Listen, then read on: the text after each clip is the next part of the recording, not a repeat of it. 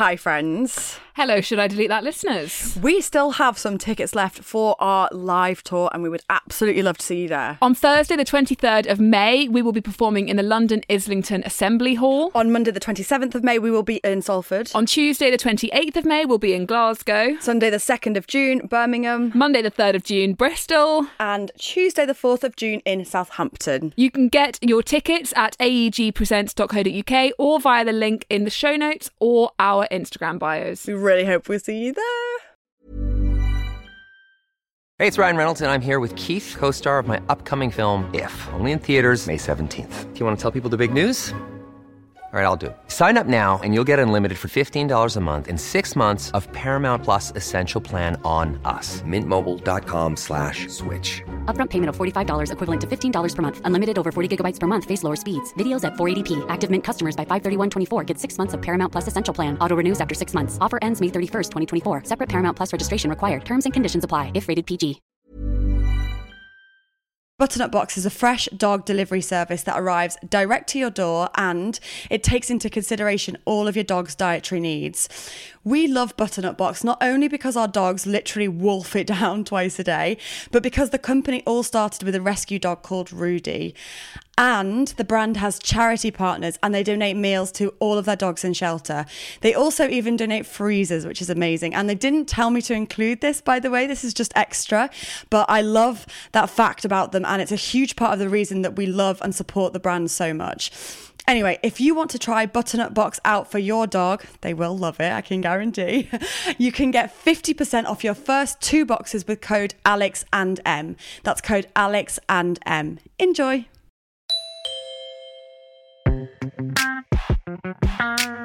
Oh my god, why did I post that? Ah, I don't know what to do. Should I delete that? Yeah, you should definitely delete that.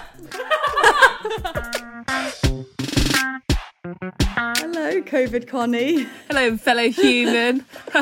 How are you? Good. This is so sad. This is the last time that I saw another human being, it was you this time I last can't week. believe that. That's so. I can't believe it's been a week and you have literally been locked in your bedroom in, my one bedroom. room. And I've had a shocker of a morning because I was just lying here minding my own beeswax, you know, day seven of COVID, feeling like shit. And this fucking spider just crawled across my duvet towards my face. And I was like, you know what? Don't worry, buddy. This is your bed now. So I had to give my bed away. so I very nearly was facing three days on the carpet, to be honest. Oh, the audacity of that spider. I know. Does he not know what I've been I through? You know what I mean? Like under normal circumstances, fine. We'll fight for it. That's fine. But not today, buddy. You've got no do you, know, idea. do you know what? Um, totally off topic. Well, not off topic, but a bit of a tangent. I thought so. Whenever we have a spider inside, like Dave doesn't mind them, so he gets them, picks them up, and puts them outside. Because obviously, like I don't love them, but I would never kill one. But I found out that actually, when you do that, it kills house spiders if you put them outside. Anyway, Don't. I don't. know. Why you I'm told so me this? sorry. I know. I didn't know that. I didn't know No, that. Then, uh, no. I, I think, I think that's just a successful marketing campaign on behalf Do of spiders. think? I think they sat in a meeting. Yeah, I do. I think they sat in a meeting and said, "Guys, we're going to rebrand. We're going to call ourselves House Spiders, and we're going to tell them that we can't live outside, and then they'll feel bad, and then they'll keep That's us in the so warm." cute. I don't believe that for a minute. What do you mean house spiders? What? So like the first species? If you want a house spider, build your own house. You know what I mean? Like So this is because I put something on Instagram because there was like a meme about like like squashing spiders and I was like no just put them outside and then loads of people replied and was like that's just as cruel because you're still killing them so then I was like oh And I actually, I'm not even scared of spiders. And that's the fun thing. Normally, because my mom is like properly terrified of them. Like, like the, the woman is absolute nails until it comes to spiders and she just crumbles. Um, so I've always dealt with her spiders and that's fine. You know, like it's, it's an area, in fact, that I excel in. But there was something about today. I think it's because I feel so vulnerable. caught you off and this bed, this bed, and I have, yeah, we've created such a bond together over the last seven days. You know, it's really molded itself to my my little arse. Um, and then, and then, you know, I just felt it threatened. I felt with that spider's arrival, everything that I've spent so long building was was Yeah. threatened. So I had to fight. I had to fight. it, And- it and sounds like you felt ultimately, uh, discombobulated You just wanted to use that word, Again, didn't you? yeah, I'm just loving it now. I'm just trying to use it as much as possible. So Em's got COVID. Audio might not be as good this week because we're not together. We're doing this over Zoom, obviously, because I don't want to catch Em's COVID. so hopefully the audio is not too. I tried really hard to give it to you last week. Yeah, I can't but believe. You were I resistant. know, I know. I so I thought you and Daisy would toast. I'm going to be honest because we did sit in that room for a good like And it was eight hours, and stuffy. and I there was no windows, and I wasn't that well. So Yeah. on Thursday morning, I, I took a COVID test and it was negative, and and I didn't feel great, but it was negative, and obviously the rules are like you're fine. So and I, I wasn't ill ill. I just like I was like oh god, I think I'm a bit run down, and then I did get progressively worse. But then by the end of the day. I was so, ti- but we were both so tired. So I was like, well, you know, maybe our souls just hurt because we've been talking for eight hours. And then I came home, and truthfully, I don't really remember coming home. And then, yeah, I got into bed, and then at three in the morning, woke up and was like, oh god, You were deteriorating. While we had, we we went for a drink after the recording, and you were like deteriorating fast. I was like, wow, she's yeah, I think I look more like a body than a person. Daisy just said she was like, you were a bit horizontal, and actually, I was Oh my god, you poor thing. yeah, I wasn't thriving. Anyway, so yeah, I've got COVID now, but and I keep testing negative, uh, keep testing positive, which is annoying because I wanted. It's like my best mate's birthday today, so I was, I was optimistic I was going to get out.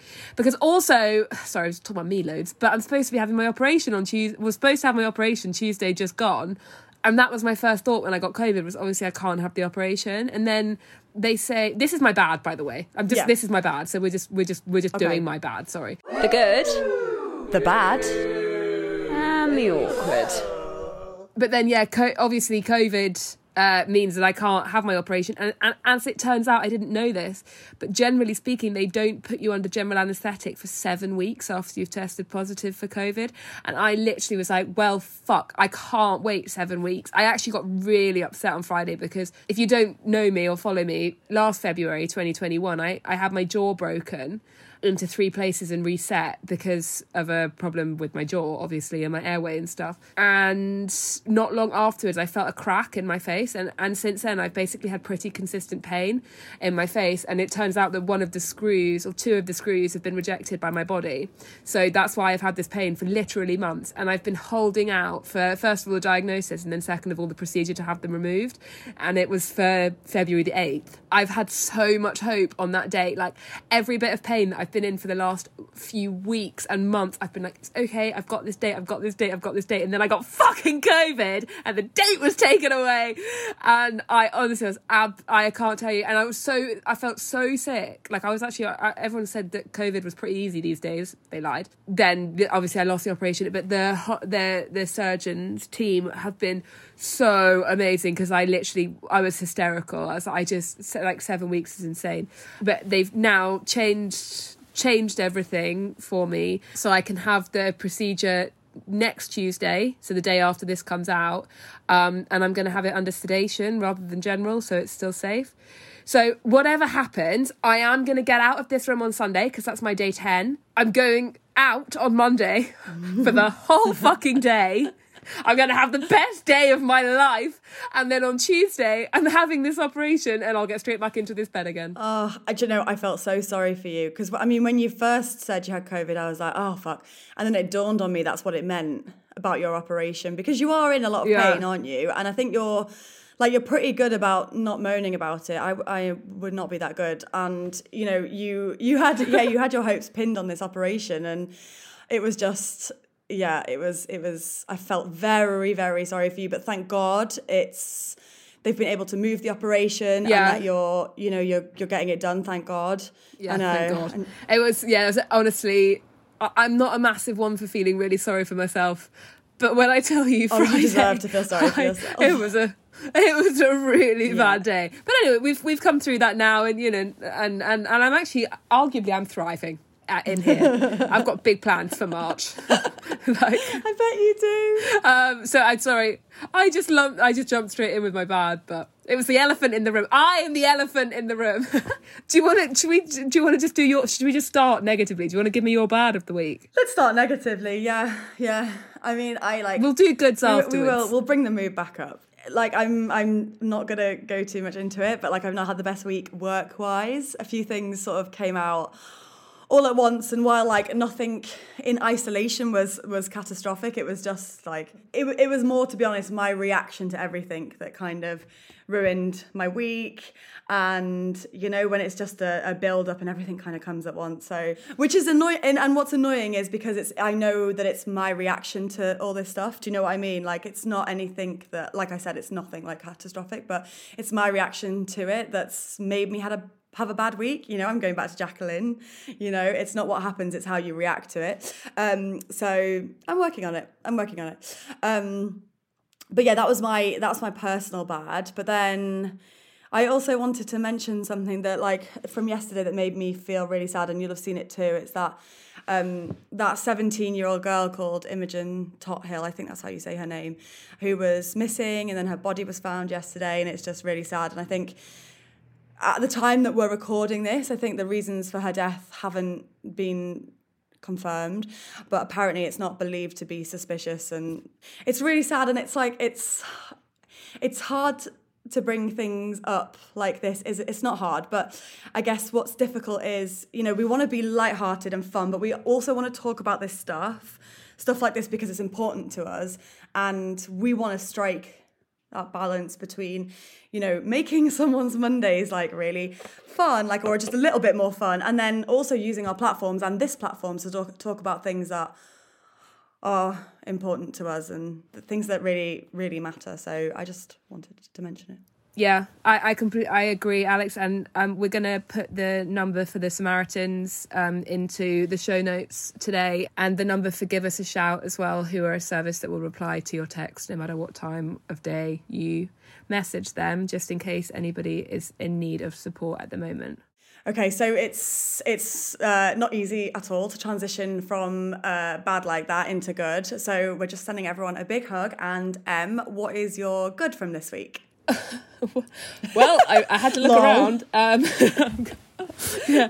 Uh, no, actually, I tell you what, it's not. It isn't good. And actually, I've the urge to block everybody that sent me a DM saying, "Oh, I'm so jealous. You've had all this." Like a lot of mums have DM me being like, "I'm so jealous. Look at you having all this time to yourself." I'm like, "Oh, suck a dick."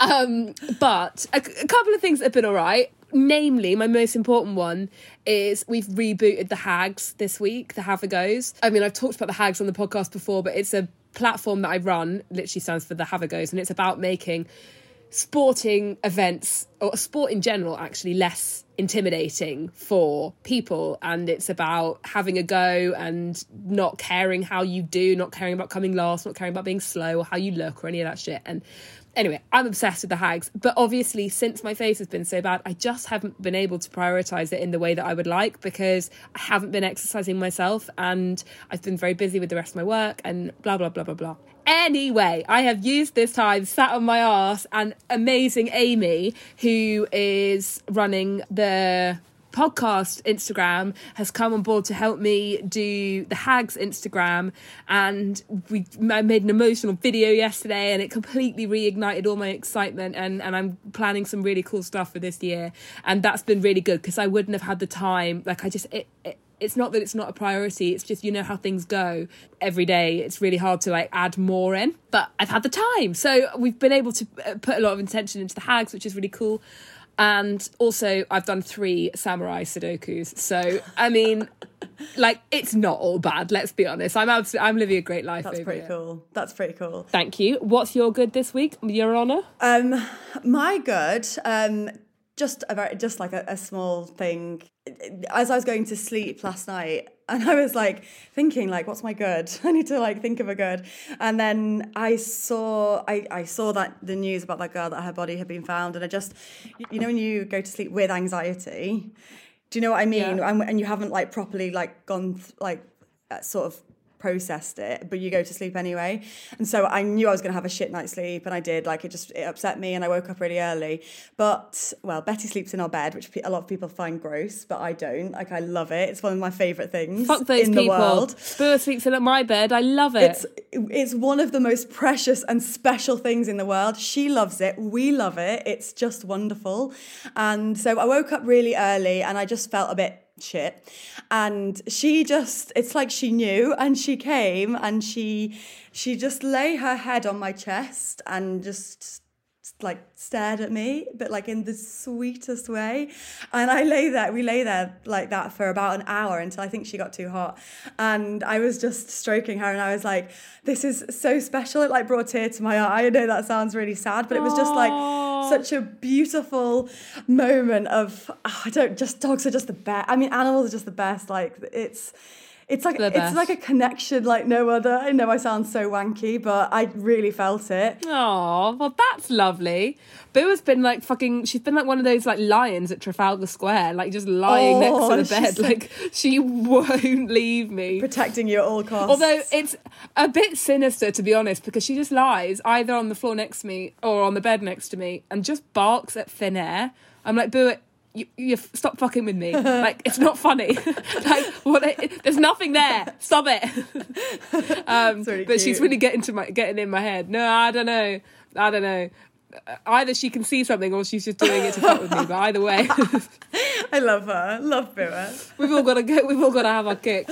Yeah, what is your awkward? Hit me. I mean, Okay, so obviously I, I haven't been with anybody else say, to be particularly awkward. you've not a chance to embarrass yourself this week, so no, no, not publicly. I just what I've done is contributed to the spreading of more misinformation about tampons um, to Oh, no. to to a naive man. So I, if everything wasn't terrible enough on Friday, which it was terrible enough, I didn't need this, but um, my fucking uterus lining was like, "Woohoo, we're on the way!" So I shouted at, I asked Alex downstairs. I was like, "Can you bring me up a box of tampons?" Now in my head, I thought we had two boxes of tampons in like downstairs. I thought we had some regular ones and some super ones okay. so he brought up the regular ones, and unfortunately for me, just wasn't cutting the mustard. You know what I mean? Right. So he brought them up, and then about two hours later, I said, "Babe, can you bring me up the other box of tampons, please?" And he was like, "Oh, I've already bought you a box," and I was like, "Yeah, but I'm having a really heavy period." And then he passed me the other box, and they were also regular, which I think means that he thinks that I got through 30 tampons in a morning. Oh, Alex, that's so sweet. That's really sweet. He never he never said it. That hasn't been confirmed, but I think that must have been his own thought process. Because how like, else why else does he think I need 30 more tampons? like a if I Tampon a minute. Jesus, you'd be in and out of the bathroom. Like you would leave. I'm like like a formula like a Formula One pit stop. We're just machine gunning them up there. Yeah, so um, that's just my sort of Love it. general general general awkwardness. what about yours? So mine is just something very, very, very stupid that I did. I I booked flights. My friend's getting married in Rhodes in May, which I'm really excited about. Same wedding month as you, but not the same weekend. Don't worry. um, but I was yeah, gonna say, right, is that how you're telling me? yeah, yeah, yeah. By the way, I can't come. She's one of my best friends, and I can't wait, and it's cool. And I booked our flights to go. Um, and then sent the confirmation to Dave. And he just happened this is this is like a, this is like a weeks ago now. He just happened to look at the confirmation. I think he was looking for time for dates. And he was like Al you've what I'm I'm David Light on on on the tickets. And I was like oh my god that's my dad's name. So I've put down as passenger as passenger names like Alexandra Light and David Light so I've put my dad's name down and it's rubbish because I did it through eDreams and like PSA to anyone who is booking flights don't do it through one of those like I don't know what you call them, like third party providers. Like, do it direct through the airlines because I cannot get in touch with eDreams for love nor money. I have tried so hard. I can't get in touch with them. So I'm either Dave's changing his name or I'm going to the wedding with my dad. I don't know, but I think you're going to the wedding with I your think I'm going to the wedding with my dad. What? That would be nice. Ridiculous. so yeah, use this, like learn from my mistakes. Don't go through those third party things. They look tempting because it's like, oh, they'll do it all for you and you don't have to go through two websites. And it, it, they, they say it's a bit cheaper, but I don't think it is. And then you're fucked if you need to change anything. So yeah, that was my rant. Most people, most people, like it's not your fault. Definitely their fault. We can give them all the blame if you'd like, and if if that's the space that we're in, then then I'm cool with that. But I do feel like there might have been some human error here. A hundred percent.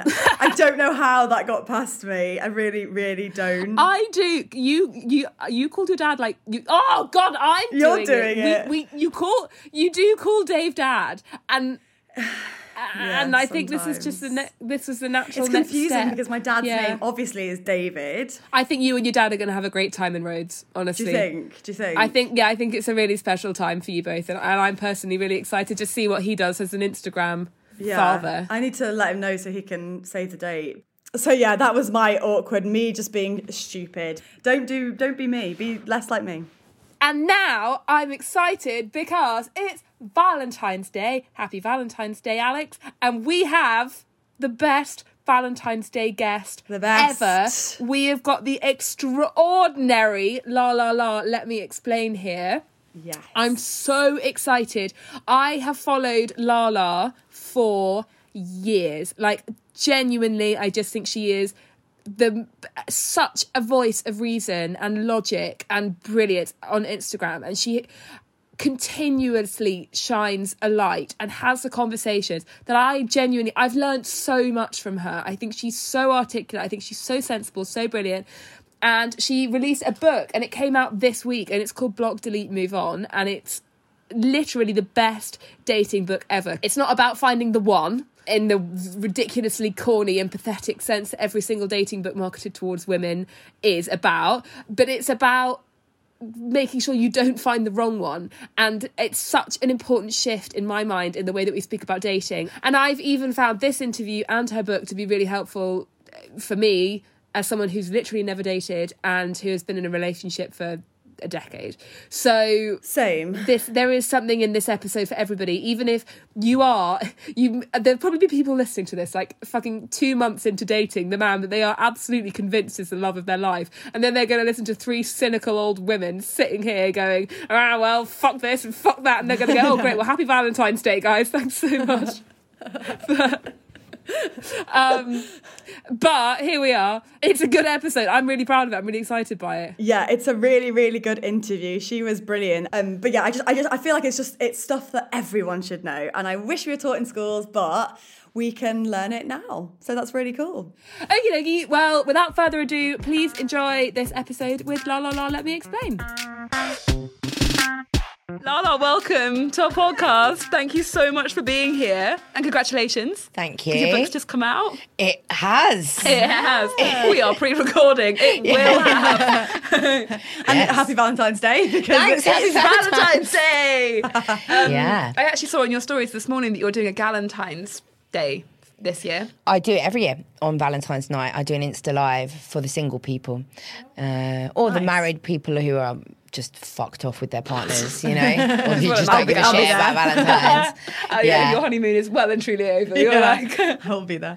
um, so far, And yeah, your amazing books come out, and that's so ex- well. Uh, this is so annoying for you because you've got to talk, pretend it's so, like it's yeah, just. I've got to talk in the future. yeah, let's manifest it. It's yeah, gone it's really a Sunday well. Times be- it's on the Sunday Times Number bestseller one. list. Number one. It's sold four million copies in its first day. Unbelievable. Unreal. Yeah. Yeah, it's so brilliant. Uh, we're really proud. Of the TV adaptation's coming out. Who's yeah, playing. Netflix support it. um, well, this is like what's so fun as well because if you don't follow Lala, which is just impossible because everybody should and does, but you're anonymous. You do all of your Instagramming, Yeah. and you're writing anonymously. Yeah. How have you done it? How do you do that? No, but so I'm not like super anonymous, like, oh, no one can see me ever. Yeah. I, I host events, I like do my Yeah. own parties and stuff, and I come on podcasts. And, you know, like if I was to see somebody reading my book on a train or something, I'd probably be like, hi, hi, I wrote that. But um, I'm just anonymous in the sense that I just don't really want people to know who I really am. And when I say really am, I'm not anyone different to who I am. Yeah. But, you know, who I really am in the sense that then you could like find my address or Yeah. find where I live. You know, Yeah. Well, address and where you live is the same thing, isn't it? um, there's many different reasons why I'm anonymous, I, and I also just don't think there's any how how my work or account would benefit from having me on the squares. I just don't think it would in any way. Well, that's the amazing thing about your account, I think, is I learned so much from you, probably because I don't get distracted by any preconceptions I have about you as a person. I think like, you know, when somebody else is delivering a really important message, they think, oh God, she's a bit annoying. This is a bit you know, I really don't like the way she speaks. And it's like it instantly, and all of your internalized shit, whether it be misogyny or whatever, like gets in the way of you taking a point. But with you, it's like, it, it's it's old school in a way. Like you just there's the words and you read them and Yeah. you learn, and that's really yeah. cool, which I yeah. love. And I can be who you want me to be, you know? And so it's like, I, I think it really does work, like exactly as you say, in terms of people learning and taking in the information.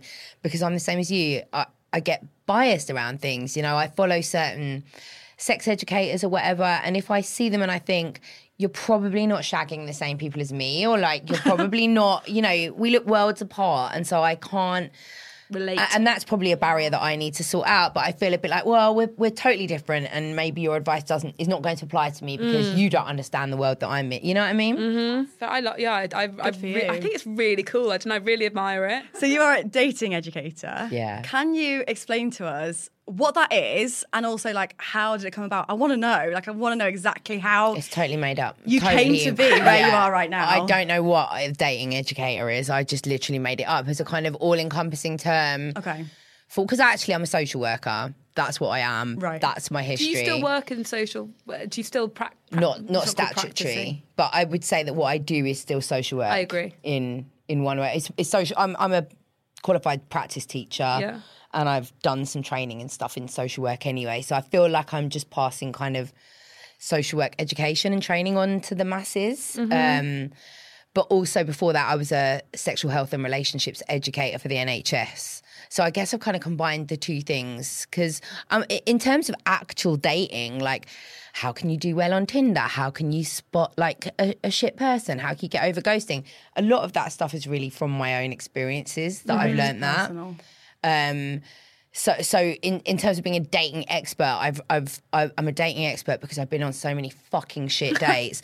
but also, I think I can call myself an expert now because I've been doing this for so long uh, on Instagram that I'm hearing so many different stories. I'm, I'm working with so many different people. I still do one to ones. So really, I'm, I, you know, as a social worker, you are very highly trained in relationships, interpersonal relationships, helping people to get over trauma and not pass it on to the next generation and all of that. So that's really what I'm good at. But uh, but yeah, so I'm a, I'm a I'm, I never promise that I'm going to be able to find anyone love. I'm not going to be able to teach you how to be like the greatest at dating that you could be. But I'll be able to teach you how to spot red flags, how to react to them, how to probably, hopefully, not end up in an abusive relationship. Love that. Women for like ever have been sold like these dating books and this dating like and we're going to help you find the one and we're going to get you married and mm. then you're going to live happily ever after. And this is you know it's like it's just you're sold a fairy tale right? And it's bollocks. And if he rubs his left ear then he fancies you and all this shit whatever. Mm. And it's just so whimsical and silly.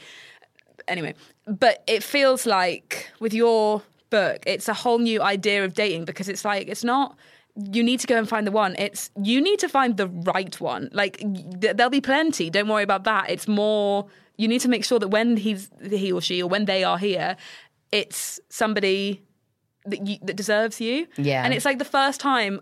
And I, I know nothing about dating. I've literally never dated. It's so weird. I've got so many questions about just dating, but it's really cool to hear, like, even the, from externally, like the rhetoric around dating changing to be like, stop just de- like throwing yourself at any man and make sure that it's like one that's really worth it. And arm cool. yourself with like knowledge that's actually going to help you, not like wear red lipstick because Yeah. men, Yeah. men are attracted to red lips. It's But like, you know, the, the sad thing is that you know one of the biggest selling dating books of all time is Why Men Love Bitches, but it's by a woman, um, and it's it's all about teaching women to be much more aloof, uh, to harness their kind of bitch side and and play a game to become this really disinterested um really kind of nonchalant about everything. Because the theory is that you know if, if something comes too easily to men they don't want it.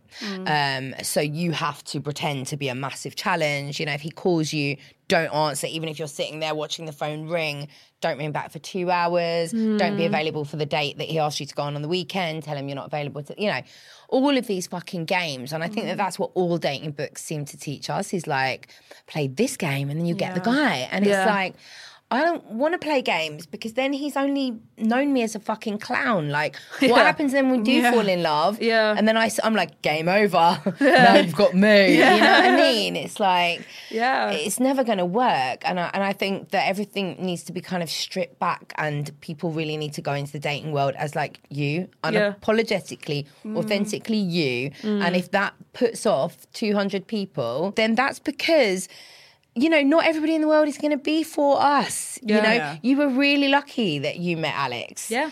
And I don't know how long you've been with Dave, but Four years, yeah. right. So Yeah. you probably did a bit of dating before meeting little bit. him. I, had, I was with my ex for 10 years and then I met Dave really shortly afterwards. So I only went on like a few dates. You know, it's I, the way I see it is just really like pot luck because there are billions of people out there, and out of those billions, far less than a million would actually, or probably far less than a hundred thousand would be, actually be a really good connection. Yeah. like a really Yeah. good friendship. People who somebody who actually really gets you, and I think what we often do is kind of like jump into relationships with everybody that we date rather than mm. going. You're like, there's 20 other thousand people that I could be dating and probably are a better match. Like, let me not jump into every relationship. Yeah. Because I, I feel like I've learned so much. My relationship with Alex is literally luck on every level. Like we love each other, which is very lucky. But we met at Glastonbury where there are 200,000 people. He lives on the other side of the Irish Sea. He was two years old. There was no way I was ever going to meet him. No way. Like never. And then I did. Then he slogged my friend. then I got over it. Um, and then, you know what I mean? Like, and then we got together like two years later. It's luck, luck, luck, luck, luck all the time. But since then, we have changed and become a million different people. And I and I've learned so much, even even from literally from following you. I've learned so much self-respect still, and still to appreciate myself within a relationship and my time within a relationship. And I think if I if I ended up now in a scenario where I went dating, it would be an entirely different situation because I'd have gone into it before, just like love me, like to every Yeah. man that I met. I was like, I'll do it all. I'll wear the red lipstick. Like I'll be thick. I'll be a bitch. I'll be whatever you need me to be. And now I'd be like, no, I'm going to be picky. Yeah. which is cool, right? Yeah. We need picky women. To be picky, you have to be in a place of really happily being single. Yeah, maybe I wouldn't. If you're if you're unhappy being single, then it becomes much harder to be discerning about who you know because it becomes this desperate thing to just want to be loved. Doesn't matter who loves me. Just uh, the, the, and and that's the problem is that often. And I don't even think just women do this, but often it's like, do you actually like this person, or are they the only one giving you attention right now? Yeah. Are they only they the only one returning your calls? Like, do you actually like him, or is it just because he's willing to meet up with you on Saturday? You know. But but I think then if you're really content being single, then it becomes a complete different headspace where it's like, oh no, like I'm really fucking happy, so you have to. And it's such a cliche. It's that old thing. I, I, I'm what is that? quote that they say, "Oh, I'm happy being single," and you'd have to be amazing to change that. Yeah, yeah, yeah. yeah. But that's not a very good quote, life, is it? like- no, we Or I'd rather quote be like alone than lonely with you. But Yeah. that's you know, and that's what I'm hoping with the book is that for people who are in that because I've got, I'm.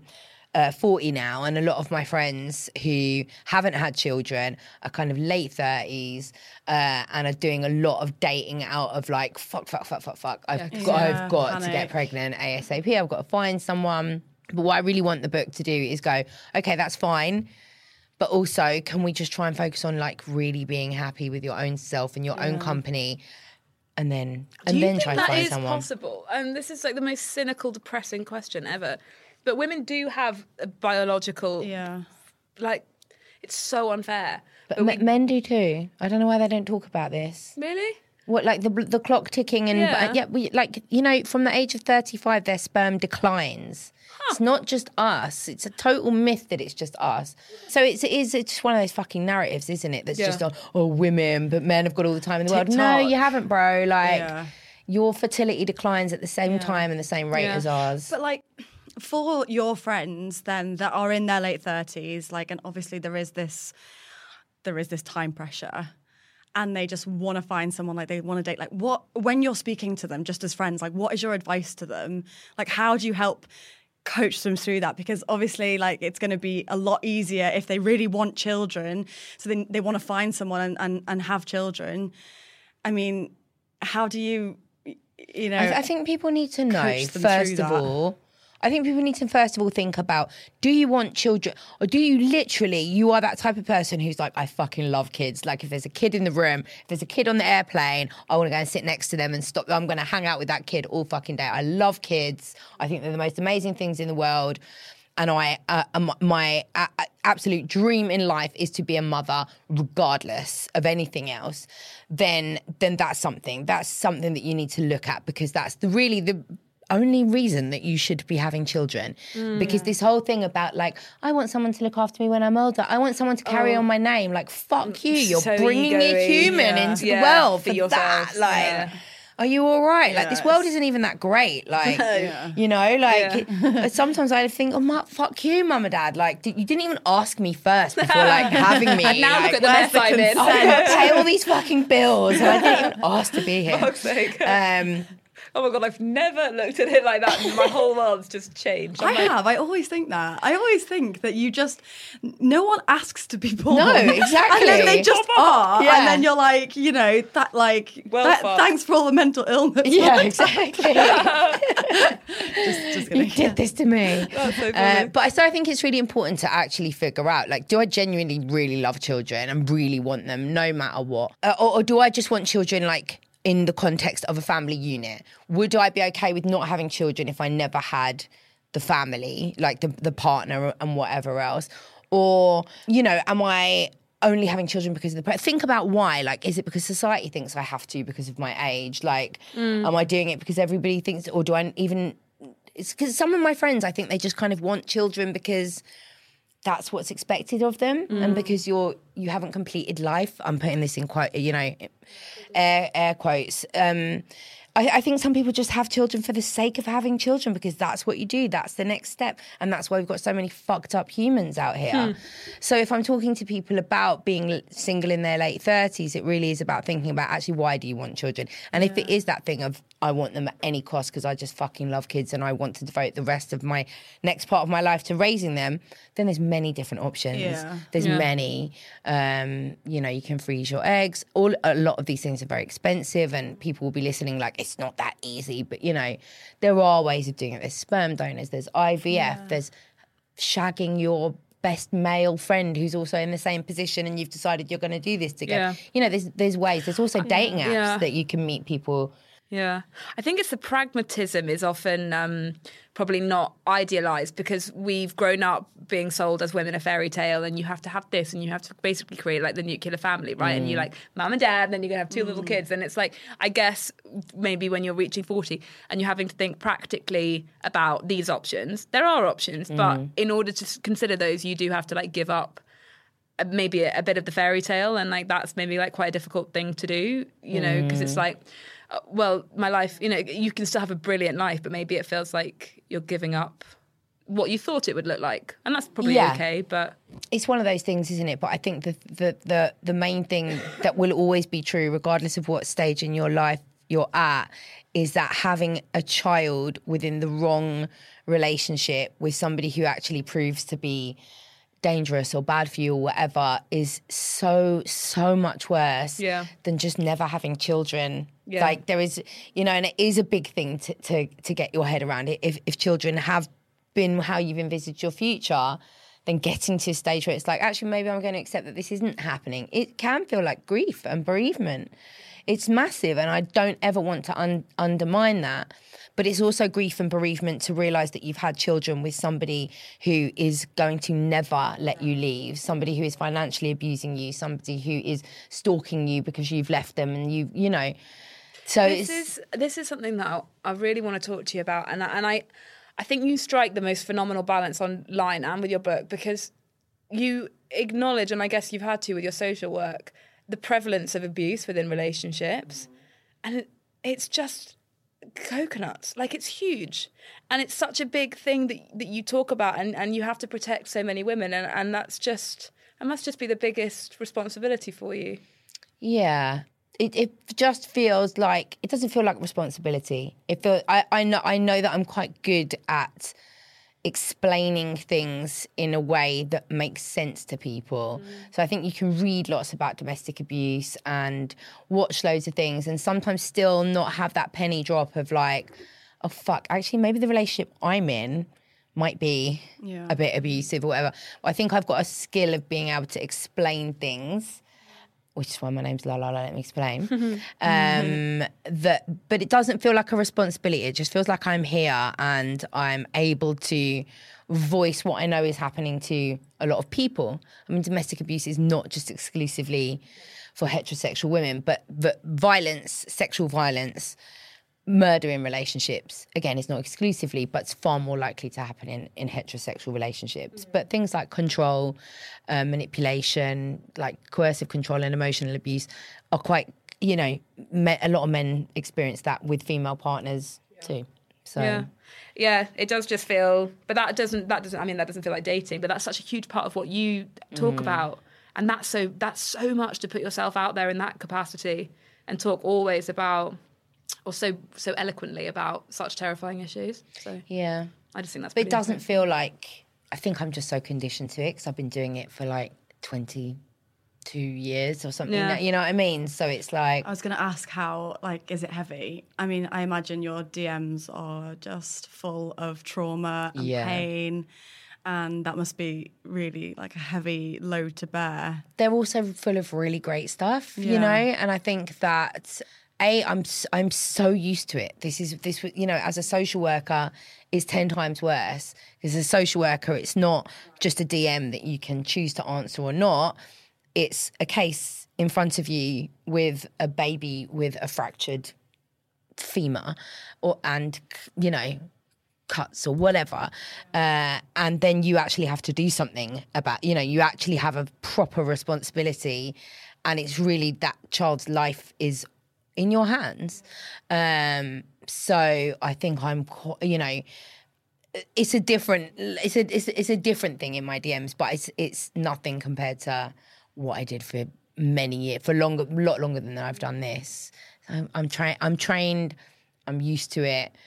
And it's not that I'm desensitized to trauma but I'm like okay cool. Some things still make me go oh shit like but I know how to deal with that. Yeah. But I, I was just thinking, like, when you do go on dates or like meet new men, you're straight, right? yeah So when you meet men, do you? I mean, you've been exposed to some of the most like horrendous stuff. Like basically, you're you are exposed to like male violence and abuse by men. So does this like? Does this all not just weigh heavy on you when you go to meet someone and you're not like clouded by everything that you know and you've been exposed to? Like I'm, I'm just imagining it all, just feeling like I can't trust anyone. Like a, or do you not feel like that at all? No, Are you, no, do I you go in with an open Yeah, mind? I, I don't feel jaded or cynical. I'm very realistic about the fact that actually, I mean, whatever gender you are and whatever gender you date, there's lots of problems with dating. I'm not saying it's easy for anyone, but there is specific issues for women who date men, and that's why I've written my book kind of geared towards those people.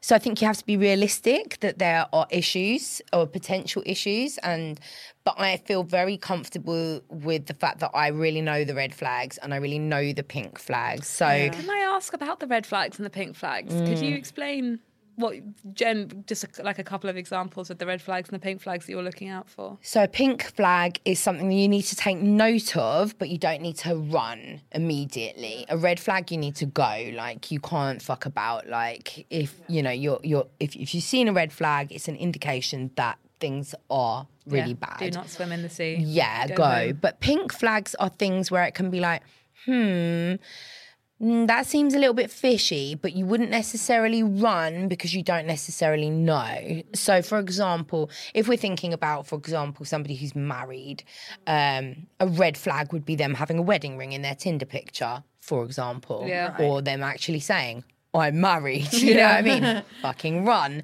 Some people don't take that as a red flag. They continue and that's a whole other conversation. because they don't speak. They're in the processes of a divorce, Mm-hmm. and yeah, it's, I'm having a horrible time at home. Separated. Oh, Yeah. yeah. A pink flag for somebody who is married would be so if you meet somebody on an app and they say i've got no social media now to me social no social media is always a pink flag Uh, now, Alex's husband does not have social media. does he does he have a linkedin He does, well yeah. then he's got something you know got by with the Secretly of our married. twice. I'm gonna be arrested. No, he'll be arrested for marrying twice. No. Yeah. yeah, so a pink flag, to me, it's a pink flag if they've got no social media. But Okay. like Dave, there are some people who genuinely don't have it. So you can't Yeah. just go, I'm, you know, Yeah. fuck off, Yeah, that's a red you're flag. He's a really good example, actually, of like Yeah. weird, but then it's actually he's just weird. It's Yeah. not. Yeah. So Yeah. so running away from that would have been the wrong thing to do. But it's a pink flag. And then if I find out that he's got no social media and also he can never spontaneously answer my calls in the evenings or and he can never call me in the evenings, which might indicate that he lives with a partner. So we've got two pink flags there. And then if you start collecting all the pink flags, then you're holding a red flag. So mm. so it can be like several pinks can add up to a red or several pinks might just you know one or two pinks might just be a coincidence might be like mm, keep noting Are there any like beha- behavioral pinks? Because I know that you know there are, there will be some behavioral reds. Like I mean, So- for me, uh, there would be loads. But yeah for like abuse and things like that or coercive control if you've been with somebody and everything's been great and they've showed no bad signs and everything's really going well and they seem like a lovely person and then you post something on insta and they're like oh there's a lot of cleavage there Mm. now that's not necessarily a red flag it's Not a a, green flag, dark though, pink flag, I would say. But if that's just a one-off comment, and they were were actually kind of saying, "Oh, there is fucking hell, your tits Yeah. look good," you know what I mean? If there's that, and then the next pink flag might be them like making another comment, like, "Are you really wearing that to go out with your mates?" Then we've got two big pink flags, which are definitely amounting to a red. Okay, so you're dating someone, right? Mm. And we've got two pink flags, okay? Yeah. But you can't necessarily pinpoint what it is exactly. You don't really know what's going on. What do you do? Just say this is not for me and I'm off. I think it, it's on balance, isn't it? It's on mm-hmm. it's on balance of like how good is everything else? Yeah. Like, is this person genuinely fucking lovely, but actually these pink flags are indicators that we need to sit down and communicate about this. And actually me say right now I feel a little bit uncomfortable, very uncomfortable with the comments you're making about what I post on Insta or mm, saying I can't, you know, suggesting I shouldn't go out with these people or whatever, if you can communicate that and iron that out in a reasonable way without them being defensive, without being gaslit or anything, it may be something that you can move on from, move forward, communicate, discuss, get rid of that. But then if those little pink flags for the same thing keep rearing their ugly heads, then you know. But none of us hard, do. i think this is the problem is that you don't. And and, and and and human nature is that when we are hooked on someone and the Mm. chemicals are raging and we really like them and there hasn't been anyone around for ages and the sex is fucking great and things are brilliant and i never want to not see them again we do overlook red and pink flags we do we choose Yeah. to Yeah. and that doesn't mean that we are choosing abuse or that we're, you know, responsible for our own fate if things do go wrong. But sometimes it can just feel right. And sometimes those flags don't even feel like flags, they just feel like, hmm. You don't even really necessarily categorize them as flags, but it's when you're out of it at the other side that you can look back and go, oh, fuck. Yeah. Like, Yeah. those were the red flags. It's, do you think th- there's something to be said for like commenting on your friends' relationships? Because do you think, as a friend, if if I can see the pink flags, or if if you whatever, do I can I say? Do you think I can say, or do, do you think it's right for somebody to say, look? I know he seems great, but I've noticed a couple of things and it's kind of weighing on me. Or is that just not my I place think to that's do that? really important thing to do. You do. And this is actually something that people asked a lot when we said that you were coming on, saying mm. like, I see things and I want to do something, but I don't know the right thing to do. If you listen to my podcast, if you go to the link in my bio on La La La Let Me Explain and go to my podcast with Women's Aid, I think it's 54 minutes in, we answer a question about how to support a friend uh, who's in a very seriously abusive relationship. But the advice is always going to kind of be the same, which is I, I think it's a really good idea to mention something, but but in exactly how you said it in a really good way. Actually, you said it in a really gentle kind of like, look, I just want to. I've noticed this, and I love you, and I and I want to say this, but that could, should kind of be it in a way. Like once you've you've allowed them to know how you feel and like opened the floor to say like I'm here, and if you need to talk to me about it, cool. Um, but I think we all know how we are. Like if anybody had said to you at any point in your relationships. Well, you have have you had a any bad relationships previously? You've just literally had the most I've greatest. yeah, I've had a really lovely time. I think for me, I have never been in a bad relationship or situationship that anybody could have told me anything about. And even if I knew deep down, actually, this ain't right, as soon as anybody actually said to me, this ain't right, I'd want to defend Yeah, him. yeah, yeah. I would get my back up and think, like, well, you don't know, you're not in it, you know. So I think you have to remember that, you know, you have to just go gently and you have to offer a space in your friendship where uh, your friend knows that she can talk to you, but it should never become a thing where you're like hammering on for them to try to leave this abusive relationship because then you become controlling. You're now that Yeah. That's really yeah. good advice, actually. That's a, like it's like the perfect balance, isn't it? Because you can't engineer someone else's life. Like you just can't. You have to let them like choose their own path. And at the end of the day, they're going to do what they they want to do. Do you know what I mean? If they're like you say, you know, when you're blinded by love in the first, Yeah. when you first like fall in love with someone, it's you know they're unlikely to, you know, to, to act on other people saying I see a red flag or whatever. But you can at least plant the seed, right? yeah. And I think that's important to at least open up their eyes to like, oh, hang on. You know, Mm-hmm. I mean, even if they don't say, oh, hang on at first, like something is planted and something is there, and they they at least are aware. So, And if you think it's real serious abuse, then you know let them know about services. Let them know about chat lines uh, on Women's Aid, Refuge, National Domestic uh, Violence Helpline. Let them know about revo- resources that are available. You could even send them a podcast of mine. Not even saying like. I, I think you're in an abusive relationship. Listen to this. It could just be, oh, have you heard this? Have you listened to this before? You know. But yeah, just be there.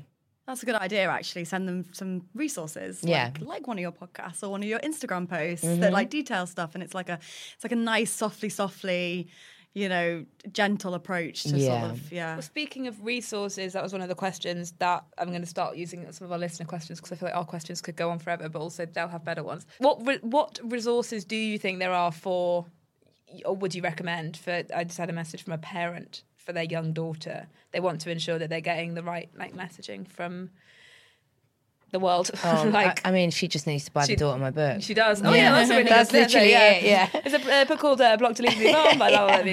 Came out last Thursday. You'll love it. But Um, there is actually literally a list of resources at the back Oh, of it. good. There's Oh, yeah, a list of books. There's a list of yeah, and actually I think it's I, I wish I'd read my book when I was 18. I wish I'd read your book. I mean, I don't think anything would have changed. Yeah, but my, but I, not for my own dating. It's for my own thinking about everything and learning about atta- like even in your book you write about attachment types. And I don't think any of us go into relationships with any self awareness. Really, I, I don't think we as a generation.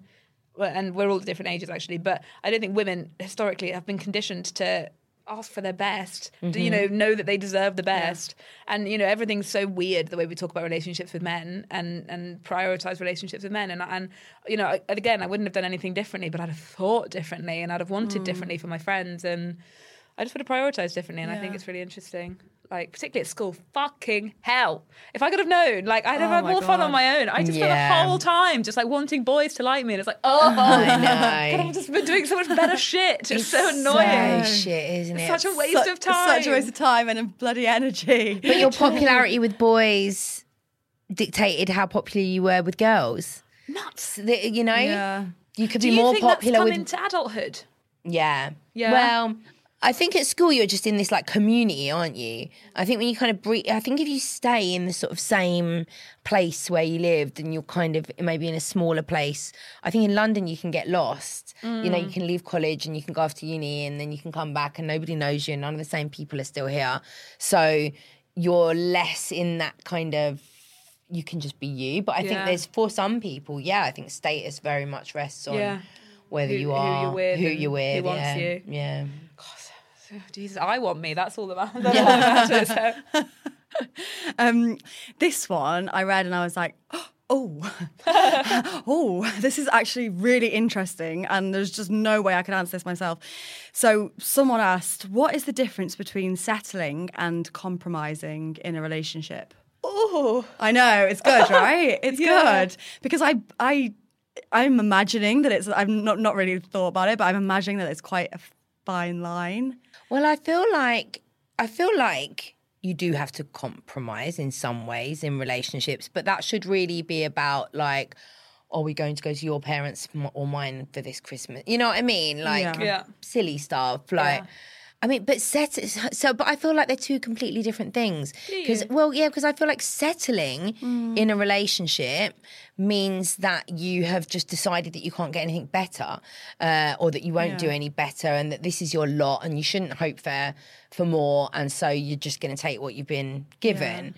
Whereas I feel like compromising is, in some cases, bending over backwards and maybe doing it maybe doing a disservice to yourself or ha- not harming yourself necessarily but putting somebody else's needs above your own which can be a positive thing but sometimes compromising yourself can also be a very negative thing. It can be completely losing yourself in order to put somebody else's needs first. Okay. Uh, But I guess like settling in the sense that like we are taught that there's a there's a Mr. Right or a Mrs. Right. There's the one, okay?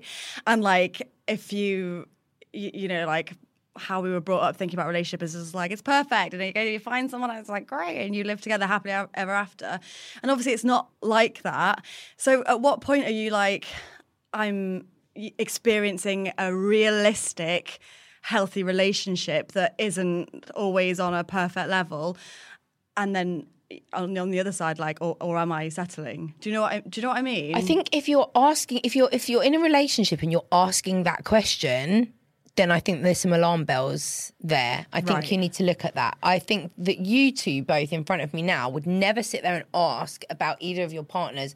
Am I compromising or am I settling? You know, mm. because you know, you know when you're in a healthy relationship. Mm. You know when you're happy. You know when you're content, and it's when those things start to.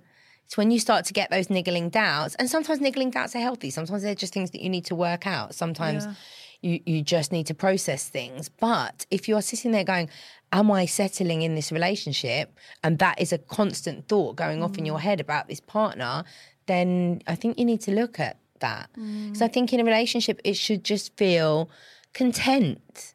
You should Yeah. feel content. You should feel at home. You should feel like it's it's it's family. You know, there's going to be times where you really are tearing your hair out and feeling like, "Ugh," but then you get over that and you have a takeaway and then you feel content again. And you know, so I think it, when you are feeling constantly like, oh no, this is unsettling and Yeah. I'm compromising, then you it's time to are. listen to your gut Yeah, so a lot of people said in the question box Yeah. um, mine, like, when's it time to go? And it's like, I think if you're asking, Yeah. it's probably Yeah. time. Yeah. yeah Um, but I guess people are so scared to go. Yeah. Because you're scared of being People who are thrilled and happy in their relationships just don't ask these questions. no. yeah But That's then how so do you go? How how do you Yeah, how this do you the- go? But it's scary going, isn't it? Yeah. It's Do you so know, and, and scary. this is what we were talking about a few weeks ago, and I was saying that I really wanted you on and wanted to like explore this because I w- not to make all all about me, um, but like the previous relationship I was in, like oh my god, we loved each other so much, still do, like the best of friends, but like I knew and he knew it wasn't right for a long time in terms of like there was nothing physical and it felt like just living with like a brother like it was like a brother and a sister. But like how do you go? Because that seemed like the most painful hardest thing to ever even ever contemplate doing. Like how do you like for anyone who's listening who's in that position that they know that they need to do something but they just don't know how mm. what would you what would you say to them? You know what? Often those ones become quite messy as well because that's often when people end up like going towards other people. Yeah. And that's the outlet. And, you know, sometimes I think we're almost conditioned to feel like there has to be a catastrophe or a crisis. And Yeah. that's the only way that a relationship can end. Because I've ended a long term relationship in the way that you did as well, where it was, I actually still really like him, but we don't.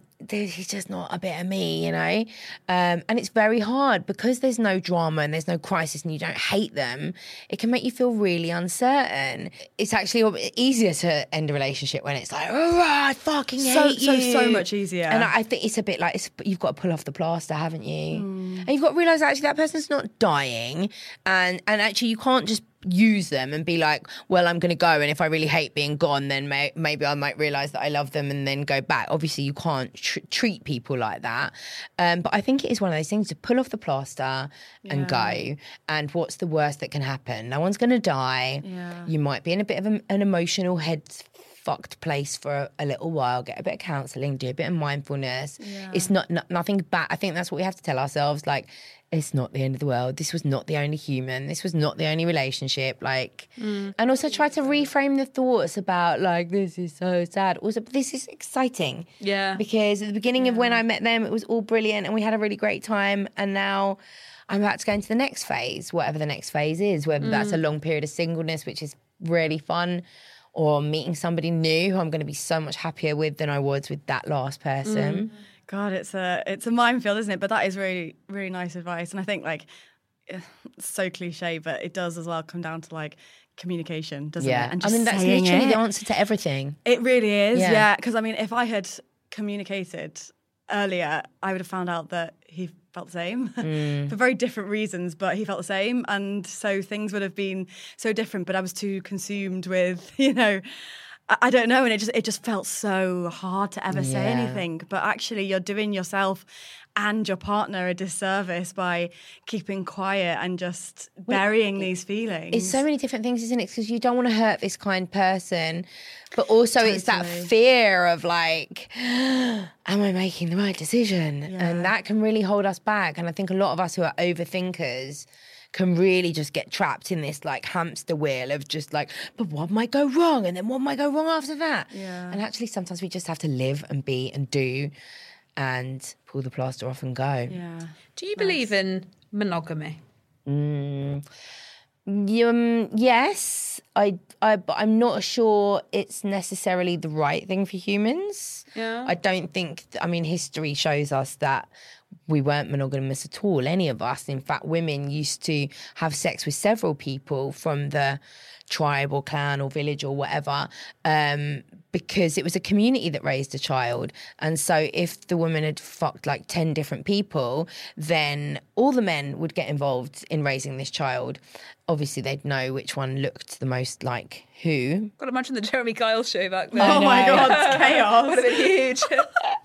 oh my gosh. I don't know. I think you know. I I I find it difficult to have this conversation because I actually believe that that polyamory is probably better for most people, but I also think that I have been so socially conditioned that.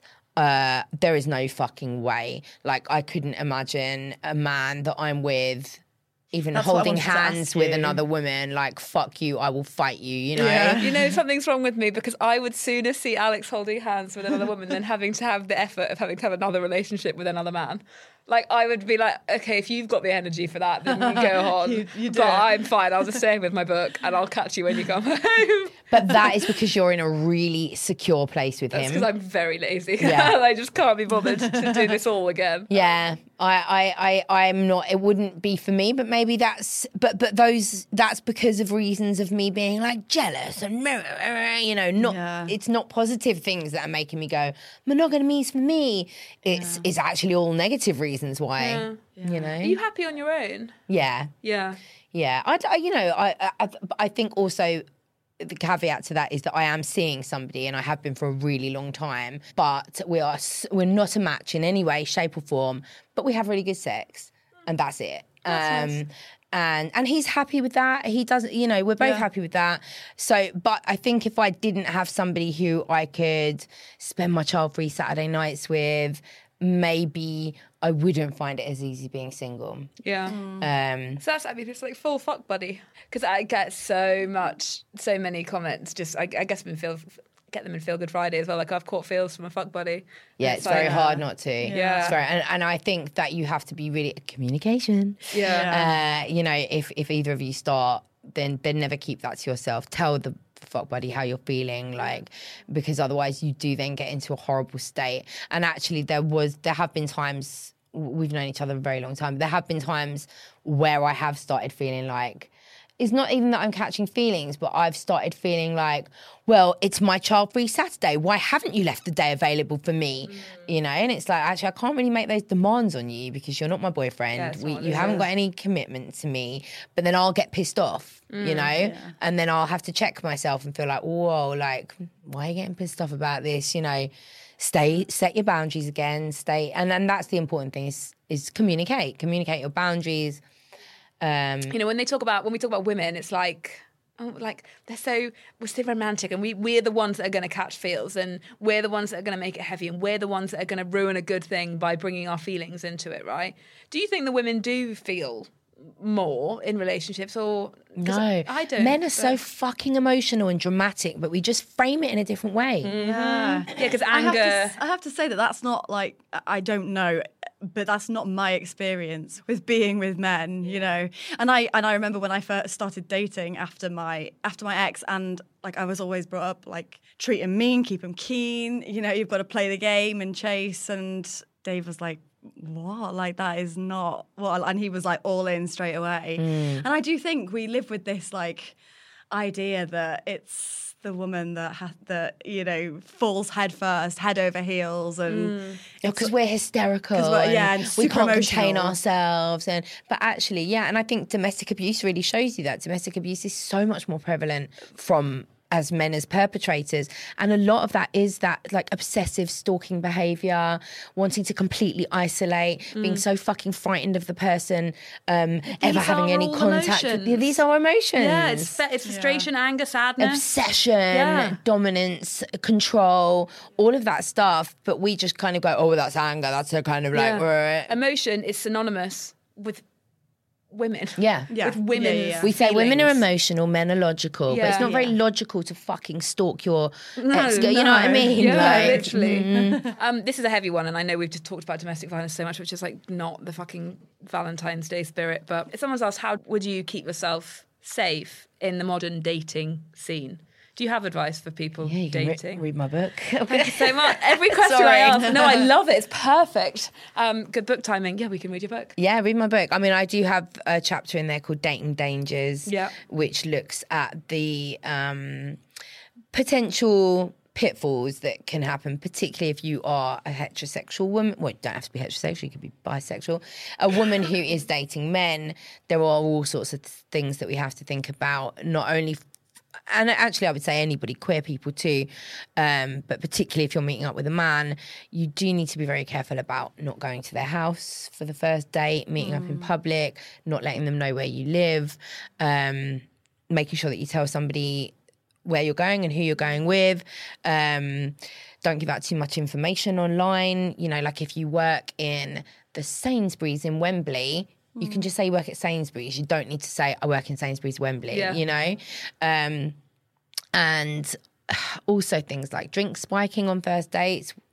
You know, we do have to be aware of things like that. And then, you know, the book goes kind of deeper into like the dangers of actually dating and getting into bed with somebody in this day and age where rough sex is so prevalent, um, where you might the the, the chart you know there's about a 40% maybe even higher chance that the person that you're sleeping with will put their hand around your throat the There's first time. 40% I'm choking. it is a significant thing that is happening now. It's become so incredibly normalized um, and because it's so normalized especially young people are it's happening in first sex situations and young girls are just going with it. And i say young girls because it is very gendered and then of course there are queer people and there are women who are attempting to choke men in bed but strangulation is a really gendered thing. Um, and in terms of domestic abuse and domestic homicide it's very gendered. Most women who are killed by a partner are killed by strangulation. So it is it is prevalent, it is common, and it is one of the things that you might face if you are out in the dating world and meeting up with people and having sex with them. You're as a woman, there is a high chance that there is going to be some horrible pornified sex. What with sex specifically?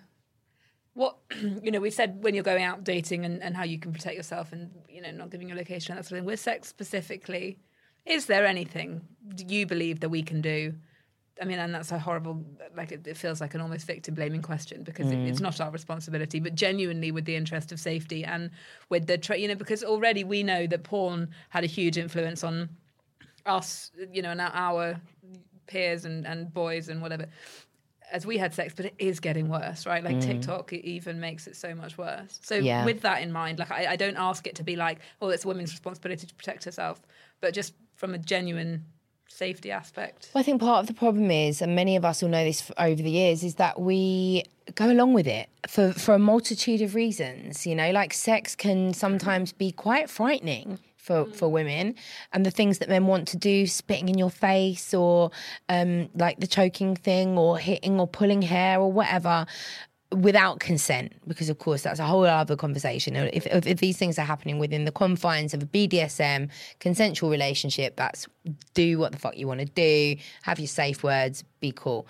Um, but if it is just because this is guy, this is how this guy thinks women want to be fucked because he's seen so much porn that has shown him, yeah, grab her hair and bit, slap her about a bit. Um, we have to really learn how to use our voices. We we we have to, and and I think we have to get rid of that fear of not being liked, not being wanted, not being desired, not being good enough, not matching up to how his ex was in bed. You know, there's many of us who have laid there and gritted our teeth while horrible things are happening, just because we want to be cuddled at the end and we want him to still like us. It's very difficult as a woman mid sex to go no stop. This is horrible. I don't like this. And actually, that's probably not the best way to do it. There are probably better ways to do it. But actually, if it's horrible and rough, you should stop proceedings. Stop. Um, but if you think actually this is someone who's just being like clunky because they don't know what they're doing, you could say, that doesn't turn me on. I'm, I'm, I'm really not. But, but, but I don't know why we even need to necessarily be polite. I think if a man puts his hand around your throat in first time sex without consent, even if he is just some geek who's learned too much from porn, I still think, mm, Yeah. like, mm, we do prioritize politeness and likeness. Yeah. actually. Yeah. Yeah. yeah, what is going on here? You need to see him differently. Fuck laying here thinking, is he gonna like me? What? Why do you still like him? Yeah, yeah, yeah. You know? yeah. So this came up. This did come up a lot actually. So online dating, brutal. Yeah. and it is by its very nature appearance based totally because that's all you can see from a screen really i mean you've got a few interests whatever but it's swipe swipe on what they look like for someone who doesn't like obviously we have a standard of beauty in society right for women especially thin you know thinness is is desirable according to society so for people who are who don't meet that standard and net by society standards aren't attractive i'm putting that in, in air quotes how do they handle online dating and just how brutal how like savage it is I've written about this in my book. oh there you go Yeah. There you go. I've literally covered everything that I think Yeah. anybody needs to know, and that is one of them, which is like negging online or f- being made to feel unattractive or Can you de- define negging just for those that might not know what it means? Uh, so negging is uh, it's quite strategic. It's I don't know if you've ever heard of the game by Neil Strauss, I think his name was. So he's like the godfather of the pickup artists, the PUAs. Hmm. And if you've, you've read Men Who Hate Women I by Laura have. Bates, such a good book. Such and good book. she talks about the pickup art, the PUAs, and where they fit into the manosphere, which is this corner of the internet, which is an ever growing corner of the internet, where it's it's just a corner of misogyny, really, isn't it? In many different forms, it's where the incels live and the men go in their own way. And pickup artists are people who use dating apps and like street seduction shit. Um, to try to employ game on women. So for them, it's not about actually meeting people with any meaningful interaction, like connection or anything. It's about quantity over quality. Can I get as many women as possible to prove my manlyhood, to show that I am the man, you know? And and women are the ridiculous ones. yeah, exactly. exactly. And this is all for the benefit of other men. You know, they post this up on these Reddit forums and 4chan and whatever to show off to other men that they can get all these women. And one of the techniques that they recommend is a technique called negging. Um, and negging is an, either an outright criticism or a backhanded compliment.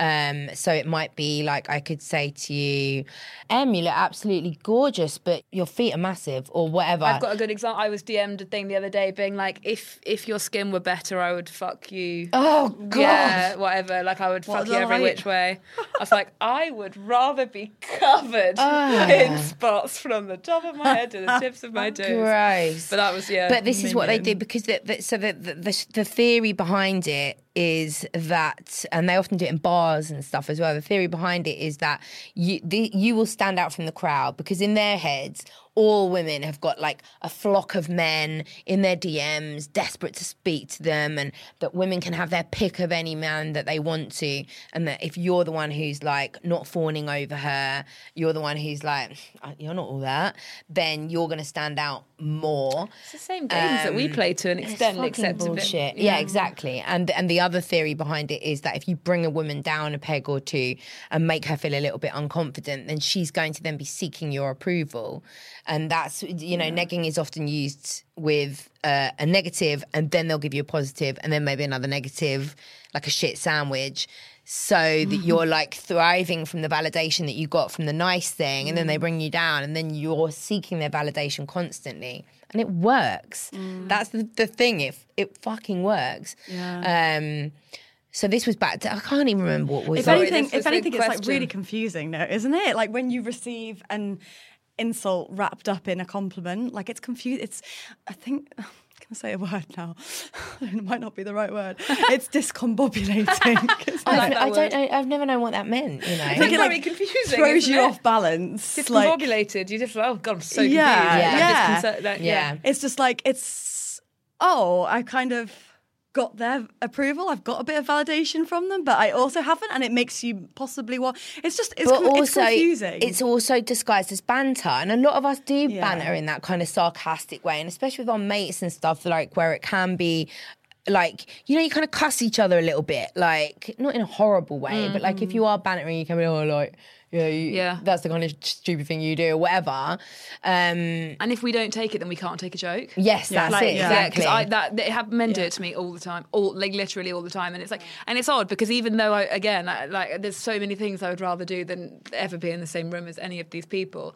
It does still to an extent work because it, it's the initial. It's it is it's discombobulating because you get a minute like oh what the fuck and the down is the down and the up just happen so quickly like oh god that was weird and it does I can see you know if fuck. yeah it is a head fuck I can see how it um I can see how it how how easy it is to mold a person by using that technique Yeah. because Yeah. you end up as the victim of it just being so much smaller as a because you think oh god well am I D- you know it's just like that of leaves you vulnerable. yeah and you're like well Mm-hmm. they like me but they still think this about me and that's weird like because maybe I am quite close to great but also but I mean this question was in relation to those that go online dating um and so the, the, the, sorry those that don't fit into the societal Mm. norms and so negging is used presumably for those Yeah, but on like- dating apps Well, yeah, but I think that that is something because what are societal norms? Society. We're talking about the media. That is societal norms. But I think normal humans know that we all come in a big, massive range of attractiveness, and that it's all on a spectrum, and that what you find attractive is not what I'm going to find attractive, and vice versa. You know,